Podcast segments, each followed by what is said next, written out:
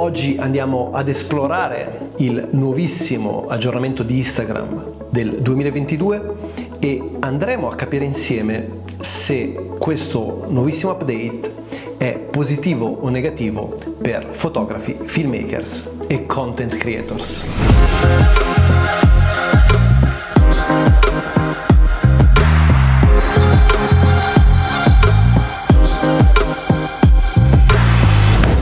Ciao ragazzi, ciao a tutti, bentornati in un nuovissimo video. Felicissimo come sempre di ritrovarti anche oggi qui insieme a me. Adam Mosseri, il capo di Instagram, ha pochissimi giorni fa annunciato un nuovo update della piattaforma. One step on that path we're starting to experiment with this week, which is a test where both photos and videos take up more of your screen. We know the future of video and the future of photos are mobile first. They are 9 by 16, they are immersive.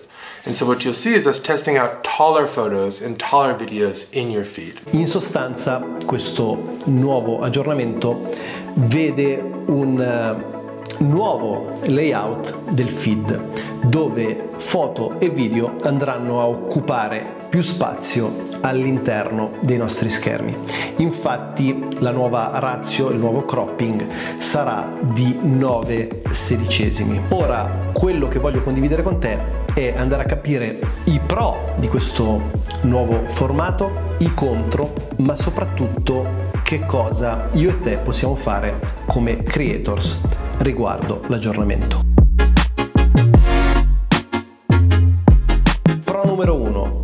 Le foto ovviamente saranno sempre più visibili visto il nuovo formato, il nuovo cropping. Questo anche per ciò che riguarda i video e per video parliamo di Reels. Questo perché? Perché sicuramente Instagram vuole mh, concentrarsi sempre di più sui dispositivi mobili, d'altronde è comunque un'applicazione che nasce soprattutto per essere utilizzata su dispositivi mobile, ma anche perché cerca di assomigliare sempre di più a TikTok.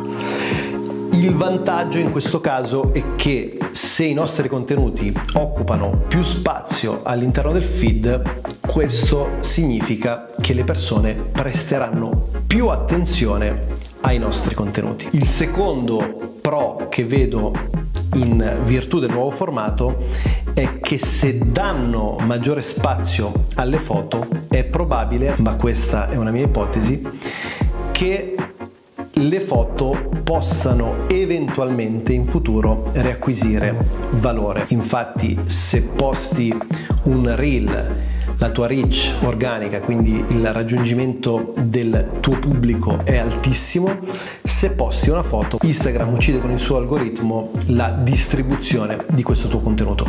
Quindi con questo nuovo formato mi auguro che la piattaforma possa dare nuovamente spazio anche al comparto fotografico, visto che è nata soprattutto come un'applicazione di fotografia che poi si è evoluta e trasformata in tutt'altro. Innanzitutto ci spingerà sempre di più, come ha già fatto per anni, a scattare sempre di più in verticale. Non so se ci hai fatto caso, però credo che anche per te sia così, stiamo disimparando a scattare in orizzontale. Questo perché? Perché quando scattiamo la foto, la prima piattaforma a cui pensiamo per condividerla è Instagram e come ben sappiamo Instagram predilige il formato verticale. La seconda che il cropping essendo ancora maggiore, quindi essendo 9 sedicesimi e non più 4 quinti, andrà a rendere le nostre foto ancora più croppate e quindi andrà ad uccidere la, la creatività, la prospettiva, la capacità di immaginazione del fotografo e dello spettatore. Se stai traendo valore dal video, mi raccomando, mettimi un bel like, iscriviti al canale e ti ricordo che se vuoi trasformare il tuo hobby, la tua passione per la fotografia o comunque per la creatività nel digitale in un lavoro a tempo pieno, ho realizzato un corso che si chiama Content Creator Pro che vede già centinaia di allievi al suo interno, ti lascio un link in descrizione se volessi approfondire. Numero 1. Il modo migliore di comprendere un algoritmo è quello di assecondarlo. Se Instagram spinge i reels, purtroppo devi pubblicare i reels, devi tra virgolette. Se Instagram spinge le foto verticali in 9 sedicesimi, devi pubblicare foto in 9 sedicesimi. Questo perché? Perché se vuoi crescere in termini di pubblico ed engagement, devi seguire quelle che sono le regole della piattaforma. Ora tu potresti dirmi, no Giuliano, a me non interessa, però se lavori con queste cose non devi essere emozionale rispetto alla piattaforma o all'algoritmo, ma devi semplicemente capire qual è l'approccio migliore che puoi avere per sfruttarlo a tuo favore. Numero 2. Ostare le tue foto o comunque i tuoi contenuti all'interno di una tua piattaforma di appartenenza.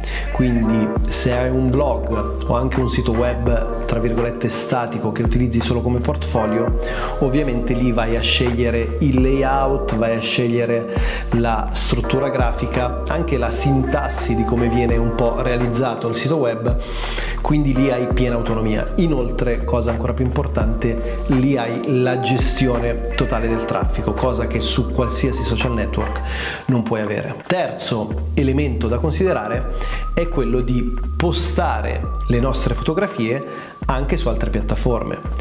Puoi ostarle su piattaforme estremamente popolari come possono essere ad esempio Twitter o Facebook o su piattaforme più di nicchia ma che sono maggiormente finalizzate alla fotografia come ad esempio IM o 500 pix. Quindi non ragionare in termini emotivi sul cambio di algoritmo o sul cambio di layout grafico, perché comunque io e te su questa cosa non abbiamo alcun tipo di autorità o controllo, se non il nostro controllo emotivo psicologico e la nostra capacità e intelligenza di gestire la cosa a nostro favore.